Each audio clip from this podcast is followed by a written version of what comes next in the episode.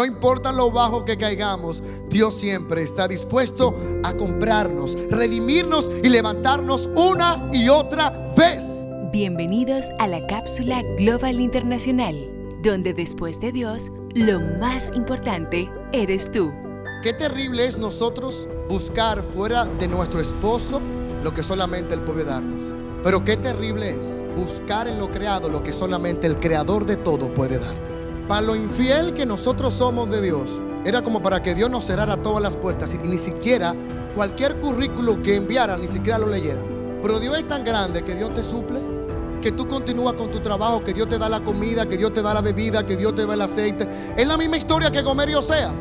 Oseas por detrás le suplía todo lo que ella necesitaba a pesar de su infidelidad. Y Dios sabiendo cuál es tu corazón, Él te suple y Él te da. Y tú dirás, pero yo no tengo lo que necesito. No, yo no, yo no entiendo lo que yo creo que merezco. Pero Dios te está dando lo que tú necesitas ahora mismo. Entonces dime si el amor de Dios no es extraordinario. Dime si el amor de Dios es algo que es inexplicable. Dime si no estamos frente a un amor que, que es extraño, que es raro, que es chocante. Gomer fue comprada por 15 monedas de plata y una carga y media de cebada. Nosotros fuimos comprados a precio de sangre. Alguien tuvo que morir por ti y por mí.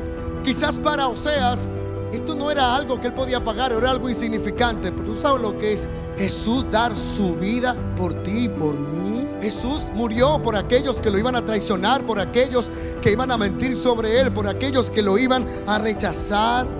Y esto es sorprendente y es aquí donde vemos lo que dice Romanos capítulo 5, versículo 28. Mas Dios muestra su amor para con nosotros, que siendo aún pecadores, Cristo murió por nosotros. Y esto demuestra que no importa lo bajo que caigamos, Dios siempre está dispuesto a comprarnos, redimirnos y levantarnos una y otra vez. Dígame si esta historia no es extraña. Dígamelo si no es sorprendente esta historia. Si tú me dices, Nestalí, ¿qué otro nombre, para que suene más evangélico, le podemos poner este mensaje? Sí, porque no suena muy convencional, extraña historia de amor. Eso suena como todo menos iglesia, ¿verdad? Pero si nos vamos a la definición de la Real Academia o la lengua o la palabra extraño, ¿qué decía la definición? Algo que es distinto a lo habitual y normal, que es extraordinario, inexplicable, sorprendente y admirable. ¿Usted subrayó esas palabras? Pues el nombre de este mensaje podría ser, y lo que vemos en esta historia de Oseas, el extraordinario, inexplicable, sorprendente y admirable amor de Dios. No me cabe en la mente, lo siento, no me cabe, no me cabe. Y hablando humanamente de Gomer y Oseas, óyeme, Oseas no fue a escribir una canción para exponer a Gomer. Ese no es realmente el verdadero, escuche bien, el verdadero ejemplo de amor.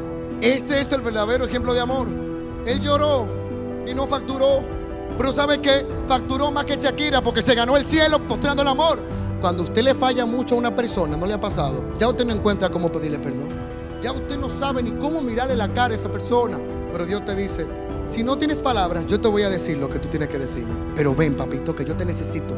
Hay perdón, hay gracia hoy para ti. Nosotros amamos hasta que nos traicionan. Jesús continuó hacia la cruz a pesar de la traición. Nosotros amamos hasta que nos abandonan. Jesús nos amó a pesar del abandono. Nosotros amamos hasta un límite. Jesús te ama hasta el fin y más allá, porque aún tú mueres terrenalmente, pero te espera una gloria celestial por siempre. Todo aquello que es más importante que Dios en tu vida es tu ídolo, que lo has puesto delante de Dios. Vámonos con un ejemplo más llano. Todo aquello que ya se fue de tu mano, que tú apreciabas, que te genera frustración, que te genera ansiedad, que te genera desesperación, que produce en ti temor, que produce en ti descontento, porque eso que tú le dedicabas tanto tiempo y que estaba entronado en el trono de tu corazón ya no está, es el reflejo de que para ti Dios no es suficiente. ¿Cuáles son tus dioses? Puede ser el dinero, puede ser tu trabajo, puede ser tu esposa, puede ser una relación, que con el solamente hecho de tú pensar de que tú no vas a tener eso, tú te vuelves loco, hay un desequilibrio mental. ¿A cuánto no le ha pasado? No, porque si ese hombre me deja, yo me mato. No, porque si yo no tengo ese trabajo, yo no sé qué va a ser de mi vida. Son ídolos. Porque no es verdad que eso es más importante que Dios. No es verdad que eso te va a llenar más que Dios. El único que puede llenar completamente tu vida es ese Dios que te ama con amor eterno Recuerda seguirnos en nuestras redes sociales, arroba Global Santo Domingo.